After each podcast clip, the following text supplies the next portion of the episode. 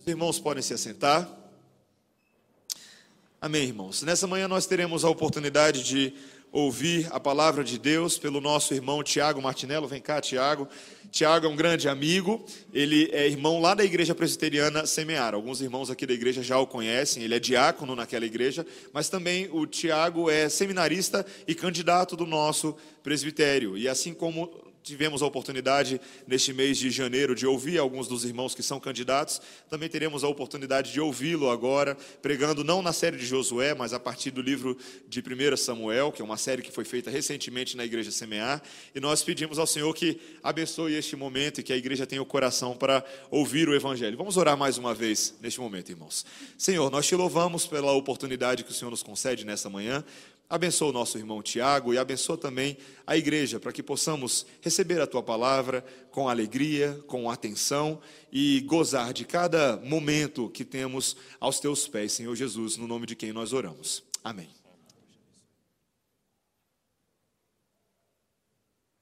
Eu saúdo a igreja com a graça e a paz de Cristo, amém?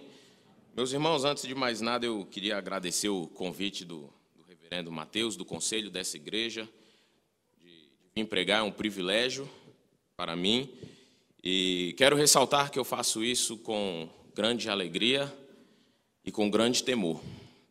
Alegria porque amo essa igreja que se originou da minha igreja e porque a pregação da palavra é o momento mais importante da semana do povo de Deus, momento em que Deus fala com o seu povo. Mas grande temor também porque amo essa igreja e a pregação da palavra é o momento mais importante do povo de Deus na semana. Então, sem mais delongas, meus irmãos, peço que você abra a sua Bíblia em 1 Samuel, capítulo 3. Leremos todo o capítulo.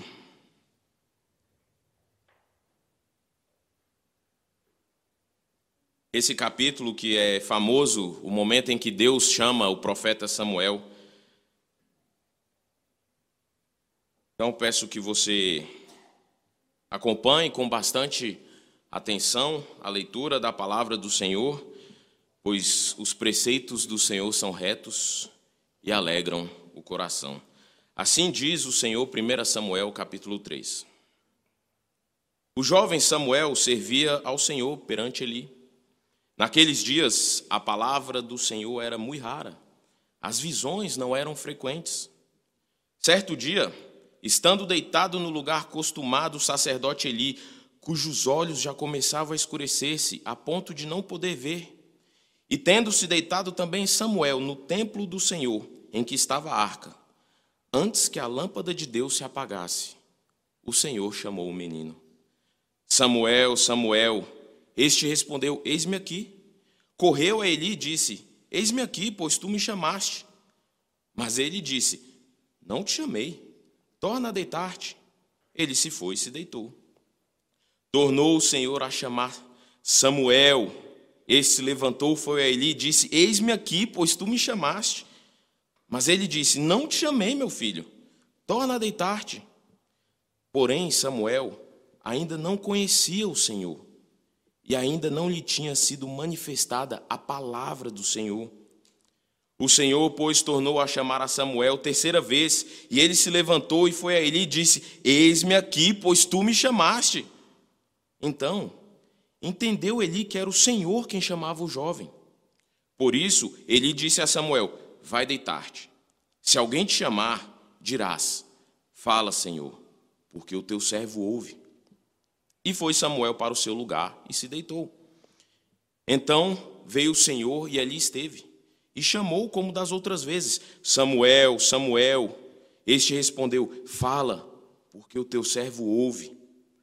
Disse o Senhor a Samuel: Eis que vou fazer uma coisa em Israel, a qual todo o que ouvir lhe tinirão ambos os ouvidos. Naquele dia suscitarei contra ele tudo quanto tenho falado com respeito à sua casa. Começarei e o cumprirei. Porque já lhe disse que julgarei a sua casa para sempre, pela iniquidade que ele bem conhecia, porque seus filhos se fizeram execráveis, e ele os não repreendeu. Portanto, jurei à casa de Eli que nunca lhe será espiada a iniquidade, nem com sacrifício, nem com oferta de manjares. Ficou Samuel deitado até pela manhã, e então abriu as portas da casa do Senhor. Porém, temia relatar a visão a Eli. Chamou Eli a Samuel e disse: Samuel, meu filho. Ele respondeu: Eis-me aqui. Então ele disse: Que é que o Senhor te falou? Peço-te que não encubras. Assim Deus te faça o que bem lhe aprouver se me encobrires alguma coisa de tudo o que te falou. Então Samuel lhe referiu tudo e nada lhe encobriu. E disse-lhe: É o Senhor, faça o que bem lhe aprouver. Crescia Samuel, e o Senhor era com ele, e nenhuma de todas as suas palavras deixou cair em terra. Todo Israel, desde Dan até Berseba, conheceu que Samuel estava confirmado como profeta do Senhor. Continuou o Senhor a aparecer em Siló, enquanto por sua palavra o Senhor se manifestava ali a Samuel. Meus irmãos, até aqui a palavra do Senhor, vamos orar? Senhor Deus, te agradecemos pelo relato de 1 Samuel 3 te pedimos, Senhor, que o Senhor nos alimente, o Senhor edifique a tua igreja através da pregação da tua palavra. E te pedimos que o Senhor exalte o nome de Cristo Jesus, o nosso Salvador. No nome dele que oramos. Amém. Meus irmãos, você tem medo de um barulho alto? A Milena, minha esposa, ela odeia barulho de escapamento de moto. Principalmente aqueles que passam perto da sua casa de madrugada e acorda todo mundo. Mas eu não estou falando desse tipo de barulho. Estou falando daquele barulho que chega a ser assustador. Algumas, algumas pessoas, por exemplo, sentem medo do barulho de trovão, principalmente aqueles que chegam de forma inesperada, que você não consegue ver a luz do trovão antes. Barulhos assustam. E é por causa disso que a polícia utiliza granadas com emissão de som. Algumas granadas são utilizadas em manifestações com o intuito de dispersar a multidão. São as famosas bombas de efeito moral. Você já ouviu alguma por perto? É ruim, né? Mesmo de depois de um tempo fica aquele zumbido no seu ouvido. Agora, imagina uma bomba atômica. Há relatos que a tripulação responsável de jogar a bomba nuclear em Hiroshima ficou tremendamente assustada com a explosão. Uma escritora relata que eram lampejos, estrondos e solavancos que se espalhavam por todo lado. Com certeza, meus irmãos, foi um barulho assustador. Mas o som mais alto já relatado na história foi em 1883, quando o vulcão Krakatoa entrou em erupção lá na Indonésia. O som da explosão foi ouvido na Austrália, a 5 mil quilômetros de distância. É a distância daqui para o Haiti. A explosão gerada pelo vulcão foi cerca de 10 mil vezes maior do que uma bomba atômica. O som foi tão alto que pessoas num raio de 65 quilômetros tiveram seus tímpanos estourados na hora tímpanos rompidos. Só para você ter uma ideia, o barulho que o Krakatoa fez foi semelhante a uma granada de efeito moral para quem ouviu a 150 quilômetros de distância. É como você aqui em Brasília ouviu o som de uma granada de efeito moral num vulcão que acabou de entrar em erupção lá em Goiânia. Meus irmãos, quem ouviu com certeza se espantou diante do som um som tão alto assim, com certeza faz tremer. O texto que lemos hoje conta como Samuel foi chamado por Deus para ser o seu profeta. A palavra de Deus era rara no meio do povo, e Deus então vai levantar um profeta que vai mudar essa situação. E enquanto ele chama seu profeta, ele avisa: Vou fazer algo em Israel que vai deixar o povo com um zumbido no ouvido. E ao investigarmos esse chamado de Samuel, nós aprenderemos que através da sua palavra, o Senhor se torna conhecido e chama os seus escolhidos. E diante dela, eles devem responder com fé. Mais uma vez, de forma resumida, através da sua palavra, Deus se revela e chama os seus escolhidos. E eles devem responder com fé. Veremos isso em três pontos, e o primeiro deles é: Deus graciosamente se torna conhecido através da Sua palavra. Veja comigo o versículo 1. O jovem Samuel servia ao Senhor perante Eli. Naqueles dias a palavra do Senhor era muito rara, as visões não eram frequentes. Bom, que época é essa? Estamos aqui no tempo dos juízes. No final do livro de Juízes, vemos que naqueles dias não havia rei em Israel e cada um fazia o que achava que era mais reto. Então o livro de Samuel começa tratando de uma família específica, a família de uma mulher chamada Ana. Ana era estéril, incapaz de ter filhos. Mas o Senhor abençoa Ana, então ela engravida e tem o seu primeiro filho, Samuel. Ana então dedica Samuel ao Senhor e depois de desmamado, leva ele até Siló. Siló era a cidade onde ficava o templo do Senhor, a arca da aliança e, consequentemente, os sacerdotes. Então Ana leva Samuel para que ele fique por lá, servindo no templo. No capítulo 2, Samuel, nós temos o belíssimo cântico de Ana, onde ela fala que Deus exalta os necessitados, mas rebaixa os perversos. Mas também no capítulo 2 é relatado sobre a terrível maldição que cairia sobre a casa de Eli. Eli era o sacerdote, seus filhos eram sacerdotes, mas os seus filhos eram maus, e Eli foi omisso quanto a isso. Os filhos de Eli comiam das carnes sacrificadas e se deitavam com várias mulheres na porta do templo. Israel, meus irmãos, vivia numa época difícil. Cada um fazia o que queria, não havia liderança, os sacerdotes eram maus. Mas um importante aspecto que vai permear todo o livro de Samuel é que Deus levanta aqueles que escolheu e rebaixa aqueles que rejeitou. Assim como o sacerdote Eli e seus filhos seriam rebaixados e o pequeno Samuel cresceria diante do Senhor, e o texto vai mostrar isso. O momento em que Deus chama Samuel para ser o seu profeta. Note comigo que o primeiro verso já traz uma realidade impressionante. A palavra do Senhor era muito rara, as visões não eram frequentes. Veja, além do sacerdote que está ficando cego, Israel também andava em trevas, numa cegueira espiritual. Deus estava em silêncio. A palavra do Senhor era rara. Embora as tábuas da lei estivessem ainda no templo, não havia quem ensinasse o povo. O capítulo 3 já começa trazendo um dos maiores problemas que assolava Israel. E por que isso? Porque a palavra do Senhor era rara.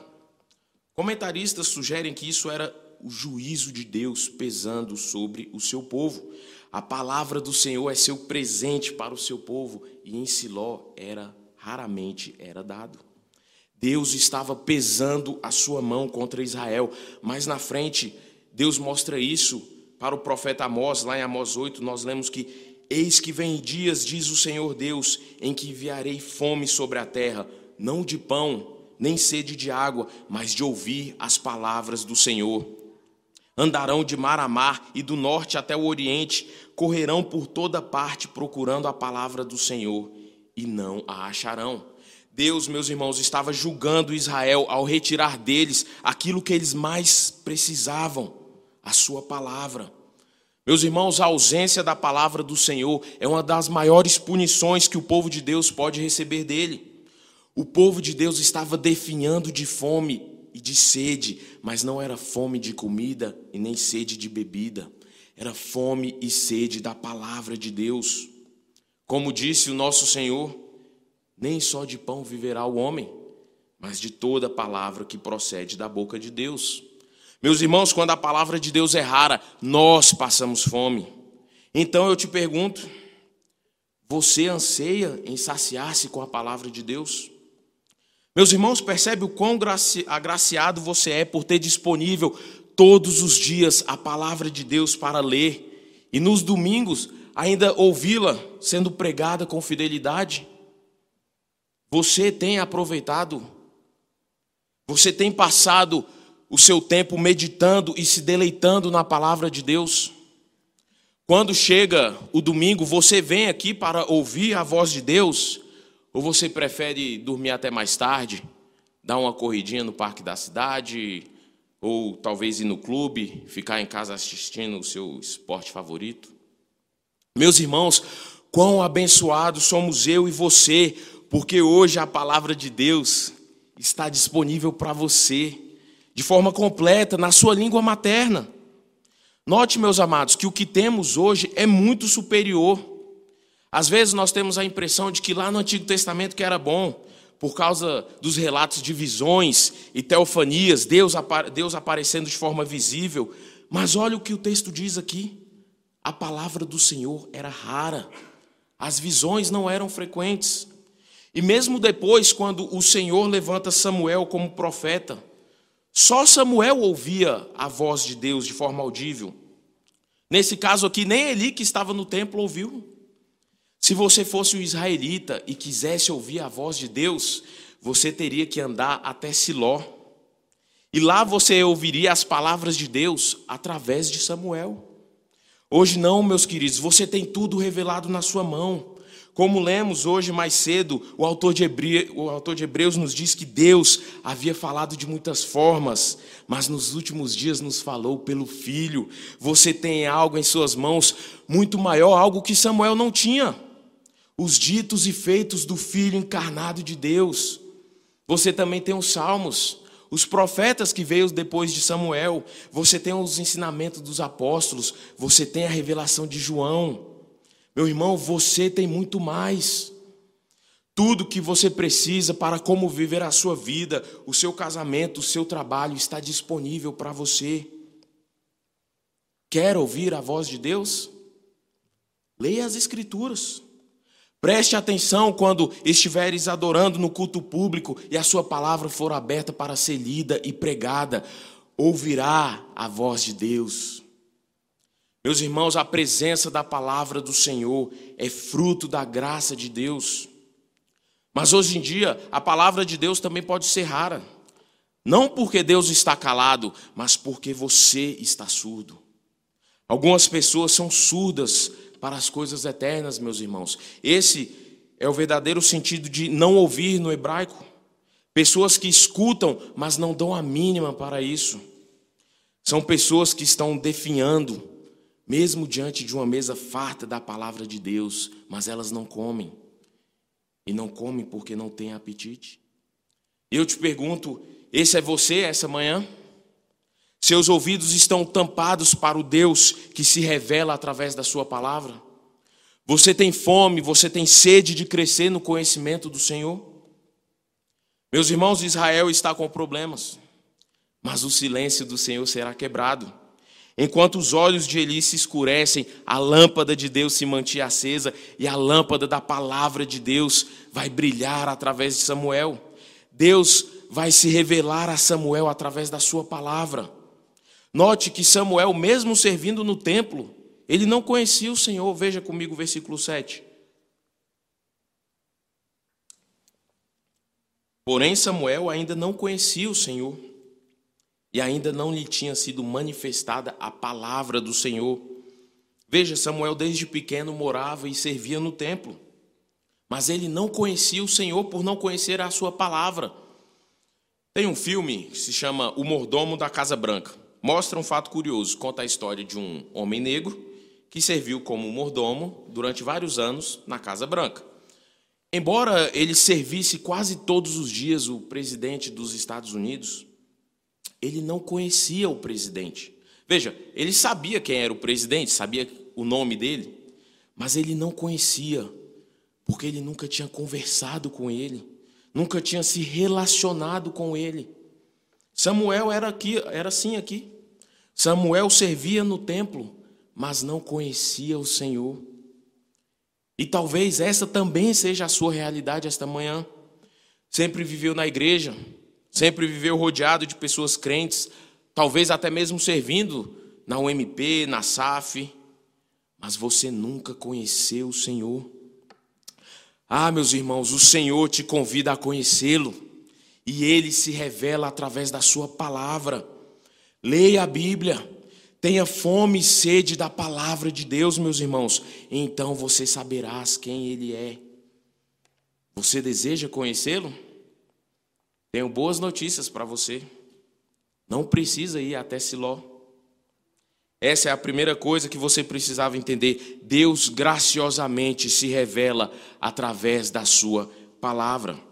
Mas a história continua. E no segundo ponto aprenderemos que pela palavra Deus nos chama e chama pelo nome. Veja o versículo 4. O Senhor chamou o menino, Samuel, Samuel. Este respondeu: Eis-me aqui. Lá no versículo 8. O Senhor, pois, tornou a chamar a Samuel terceira vez, e ele se levantou e foi ali e disse: Eis-me aqui, pois tu me chamaste. Então entendeu Eli que era o Senhor quem chamava o jovem. Veja, Samuel foi se deitar até que uma voz começa a chamá-lo pelo nome. Ele se levanta, vai até Eli e diz: Eis-me aqui, pois tu me chamaste. Então isso se repete por três vezes. É interessante observar aqui a disposição de Samuel em servir. Na primeira vez ele ainda vai correndo. Certa vez eu e Milena passamos algo semelhante com a minha filhinha Isabela. Quando ela ainda era recém-nascida, durante a madrugada, a cada meia hora, ela nos chamava. Não era chamando pelo nome de pai, claro, mas ela na forma que ela conseguia se comunicar, chorando. Na primeira e segunda vez você se levanta, vai tranquilo, com a maior disposição, mas a partir da terceira, quarta, vai ficando mais cansativo, não é? Os pais de nenéns aqui devem estar passando por algo parecido. Mas há algo de surpreendente aqui, irmãos. É Deus chamando Samuel. E ele só vai parar quando Samuel entender isso. Veja, ainda há resquícios de sabedoria em Eli. Ele não ouviu a voz de Deus, mas na terceira vez ele entende que era o Senhor quem chamava Samuel. Talvez ele tivesse aquela profecia tenebrosa na cabeça e estivesse pavoroso com o dia em que ela chegaria. Ou então talvez ele se lembrasse de Êxodo 25, quando o Senhor avisa a Moisés que falaria de cima da arca. Então, olha o que ele diz no versículo 9. Por isso ele disse a Samuel: Vai de tarde. Se alguém te chamar, dirás: Fala, Senhor, porque o teu servo ouve. E é isso que Samuel faz. Meus irmãos, imagine a reação de Samuel quando ele diz: É Yahvé quem está te chamando. Com certeza Samuel deve ter voltado para o seu lugar assombrado e certamente ansioso. É Deus quem estava chamando. E ele chama pelo nome, ele diz Samuel. Imagina a expectativa de Samuel. Deus me chamando? Eu? É comigo? Meus irmãos, embora Samuel não conheça Yahvé, o próprio Yahvé vai mudar isso. Steve Lawson, um pastor batista, comentando nesse texto, ele diz o seguinte: Deus chamou Samuel pelo nome. E esse chamado foi feito a Samuel e a ninguém mais. O Senhor Jesus chama as suas ovelhas pelo nome. Ele chamou Mateus individualmente, dizendo: Segue-me. Também chamou Zaqueu, desce depressa. E quando esteve diante do túmulo de Lázaro, ele chamou: Lázaro, venha para fora. Se Jesus não tivesse dito Lázaro, todos os sepultados naquele cemitério teriam saído dos seus túmulos. Meu irmão, o Senhor escolheu Samuel. Não foi Samuel quem buscou o Senhor. Samuel sequer conhecia o Senhor aqui. Deus pessoalmente tomou a iniciativa de chamar para si o pecador. O Senhor chama aqueles que ele escolhe. E ele chama através da sua palavra. E o seu chamado é eficaz, meus irmãos. Ele chamou Samuel até que Samuel entendesse quem estava chamando. E foi assim com você também, se você estava em Cristo. Certamente você não ouviu o seu nome de forma audível, mas no seu coração você sabia que Deus estava falando diretamente com você, não é? Foi Jesus quem disse que as suas ovelhas ele chama pelo nome e elas ouvem a sua voz. Seu chamado, meus irmãos, é irresistível. Meu querido, se ouvires a voz do Senhor te chamar, apenas diga: fala, porque o teu servo ouve. Mas talvez você veja essa história aqui e você não foque no ponto central dela. Ué, como assim, Tiago? O foco central dela aqui não é a experiência de Samuel? Não! Isso é secundário. Isso não é o mais importante aqui. Sim, a experiência de Samuel foi fantástica. Mas ela tem um propósito muito específico na história da redenção e no papel que o próprio Samuel iria desempenhar em Israel. A ocasião de Samuel aqui, meus irmãos, é exceção. Hoje, por exemplo, quando o Senhor chama pessoas específicas para servirem como pastores, como presbíteros, como diáconos, elas não ouvem a voz de Deus igual Samuel ouviu aqui. Nem no Antigo Testamento era assim com todo mundo. O foco aqui, meus irmãos, está na bondade do Deus Todo-Poderoso que condescende com pecadores que nem ao menos o conhecem, ao ponto de chamá-los pelo nome. Meus irmãos, isso é graça. E Deus é gracioso ao ponto de nos chamar pelo nome. E tão gracioso que Ele faz isso mais de uma vez. E Sua palavra, meus irmãos, é tão poderosa que faz defuntos espirituais se levantarem e terem vida. Ouça a voz de Deus que te convida hoje para amá-lo e para servi-lo. Agarre-se a esse Deus, meu irmão, esse Deus gracioso que chama pecadores pelo nome. Aliás, ele escreve o nome deles na palma de suas mãos. Essa é a segunda coisa que esse texto nos ensina. Pela palavra, Deus nos chama e chama pelo nome. E nosso terceiro e último ponto é: diante da palavra do Senhor, nós devemos responder com fé. Veja comigo o versículo 11 e 12. Disse o Senhor a Samuel: Eis que vou fazer uma coisa em Israel, a qual todo o que a ouvir lhe tinirão ambos os ouvidos. Naquele dia suscitarei contra ele tudo quanto tenho falado com respeito à sua casa. Começarei e o cumprirei. O Senhor diz então a Samuel: Vou jogar uma granada de efeito moral em Israel. Vai ser um estrondo, vai fazer barulho e quem tiver por perto vai ficar com o ouvido tinindo. E Deus fala para Samuel que vai cumprir a sua profecia contra ele. O capítulo 2, eu, eu, disse anteriormente, ele mostra como foi terrível essa profecia. Deus quebraria o braço de Eli, Deus traria maldição a toda a casa de Eli, toda a sua linhagem. Os dois filhos de Eli morreriam no mesmo dia. E Deus fala aqui para Samuel: Eu vou cumprir. Observe, a primeira profecia que Samuel recebe é quem, contra quem? Contra Eli. E Samuel fica temeroso ao contar essa visão para Eli. Veja, é bem possível que Samuel tivesse um grande afeto por Eli. Samuel foi morar com Eli quando ainda era pequeno, talvez com dois, três anos de idade. Por duas vezes no capítulo que lemos, Eli chama Samuel de meu filho. De certo, havia aqui um relacionamento íntimo entre os dois, talvez até mesmo no nível de pai e filho. Não deve ter sido fácil, meus irmãos, Samuel ouvir essas coisas. Eram palavras duras contra Eli. E mais difícil ainda contar isso para Eli. Samuel reluta, mas Samuel é fiel ao Senhor. E assim, meus irmãos, tem que ser todos aqueles que se levantam para falar a palavra do Senhor. Samuel teme, mas ele não esconde a verdade. Ele pede que Samuel lhe conte tudo, e assim ele faz, veja no versículo 18. Então Samuel lhe referiu tudo e nada lhe encobriu. E disse-lhe: é o Senhor, faça o que bem lhe aprouver. Samuel responde com fé à palavra do Senhor. Ele não tentou ficar aliviando a barra ao falar com Eli. Ele não tentou dourar a pílula para ver se ela descia menos amarga. Nada não, ele vai ficar tudo bem. Não, vai acontecer uma coisinha aí, mas nada sério não. Fica tranquilo. Não, meus irmãos, ele relata tudo e não encobriu nada. Dale Davis, um outro comentarista, ele diz assim: a chamada de Samuel destaca a carga, pressão, conflito e dor da palavra de Deus. O verdadeiro profeta deve falar a palavra de Deus, ainda que ele tema ao falar sobre o julgamento. Ele fala disso porque é a verdade que está em jogo. E ele teme ao falar, porque é movido de compaixão. Seja assim, meu irmão. Quando precisares exortar ou evangelizar alguém, seja fiel à palavra do Senhor. Não tente amenizar as coisas e não precisa ser duro além da conta também. Seja fiel à palavra do Senhor. E Eli, Eli ouve o que Samuel diz e como ele responde. Eli também responde com fé. Meus irmãos, a reação de Eli é surpreendente.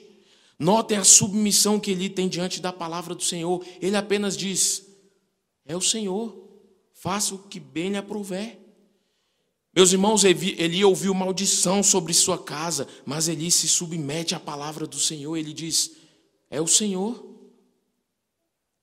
Essa é a sua atitude diante da palavra do Senhor? Você é submisso às Escrituras? E você aqui que é mais velho? Como você reage quando alguém mais novo que você, mas sendo fiel à palavra do Senhor, te exorta? Você responde com fé? Você se submete à palavra de Deus e diz: É o Senhor? Ou você se ira e usa a sua idade e os seus cabelos brancos como defesa? Meus irmãos, quando seus pastores e presbíteros se levantarem e forem fiéis à palavra do Senhor, seja submisso a Deus, mesmo que o mensageiro seja mais novo que você, é o Senhor. E lembre-se, irmãos, nem sempre é uma tarefa fácil para os mais novos trazer palavras duras dos, para os mais velhos. Samuel é apenas um menino, Eli já tinha idade avançada. Samuel temeu, mas foi fiel ao Senhor.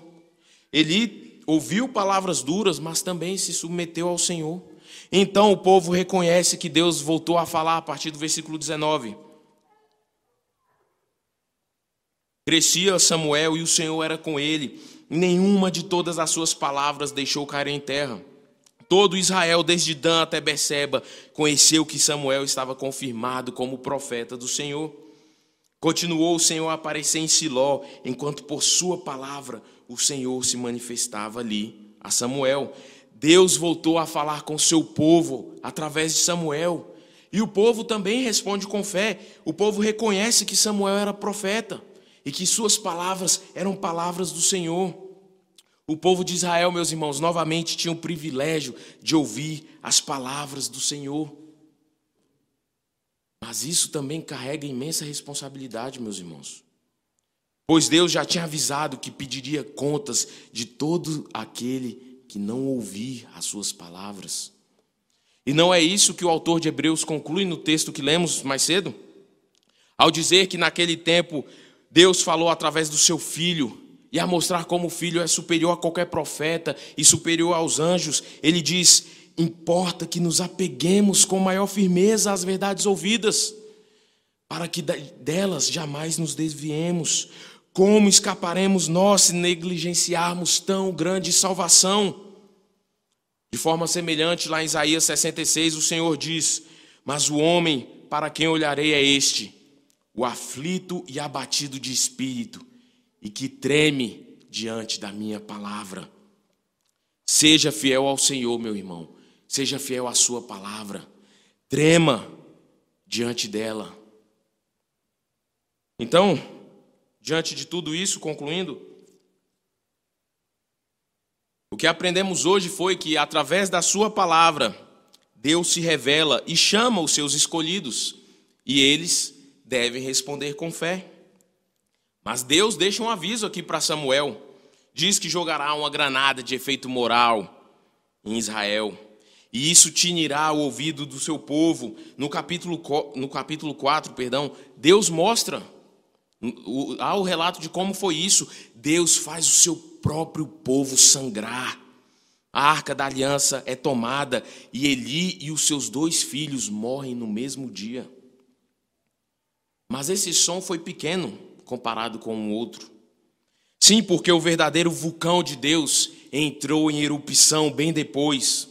O verdadeiro estrondo, meu irmão, que ainda ecoa e faz tinir os ouvidos daqueles que verdadeiramente escutam, aconteceu há um pouco mais de dois mil, dois mil anos atrás, quando Israel vivia cerca de 400 anos de grande silêncio. Então Deus voltou a falar e falou de forma mais clara e falou de forma mais completa, porque falou através do seu filho unigênito. Sim, o dia em que a palavra se tornou carne e habitou entre nós, cheio de graça e de verdade. A semelhança de Samuel, ele também, ainda menino, ensinava os mais velhos no templo. Mas ele era um profeta superior a Samuel. Ele não apenas conhecia a palavra de Deus, mas ele é a própria palavra encarnada. Ele não apenas conhecia o Senhor desde a eternidade, ele mesmo é o próprio Deus. Ele disse Eu sou. Mas o estrondo foi alto mesmo lá no Monte da Caveira. No dia em que o céu escureceu e a terra estremeceu, o dia em que Deus fez o seu próprio filho sangrar, o dia em que o Senhor do universo foi crucificado, o Verbo encarnado foi sepultado e a luz do mundo então foi apagada. Que estrondo, meus irmãos! Mas não parou por aí. Como uma sucessão de pipocos e solavancos, no terceiro dia, numa manhã gloriosa, o Senhor ressurgiu e ele ascendeu aos céus e ele assentou à destra de Deus Pai, de onde voltará para julgar vivos e mortos e reinar para todo sempre. Esse, meu irmão, é o barulho escandaloso do evangelho. Deus não está em silêncio e ele continua chamando pecadores ao arrependimento. Venha enquanto é tempo, pois esse som ressoa e ressoará por toda a eternidade. As boas novas do Cristo encarnado, crucificado e ressurreto ainda hoje fazem tinir os ouvidos daqueles que o amam. Consegue ouvir o zumbido? Então trema. Vamos orar. Senhor, te louvamos pela tua palavra, Senhor. Senhor, te louvamos porque pela tua palavra o Senhor se revela e o Senhor se torna conhecido a nós. Te louvamos porque a tua palavra nos chama, Senhor, e pela tua palavra o Senhor nos chama pelo nome no nosso íntimo. Ajuda-nos, Senhor, a responder com fé a tua palavra e a agarrar-nos, Senhor, a Cristo Jesus por tão grande salvação. Te louvamos e é no nome dele que oramos. Amém. Em resposta, meus irmãos, ao sermão, vamos ficar de pé e cantar mais uma música.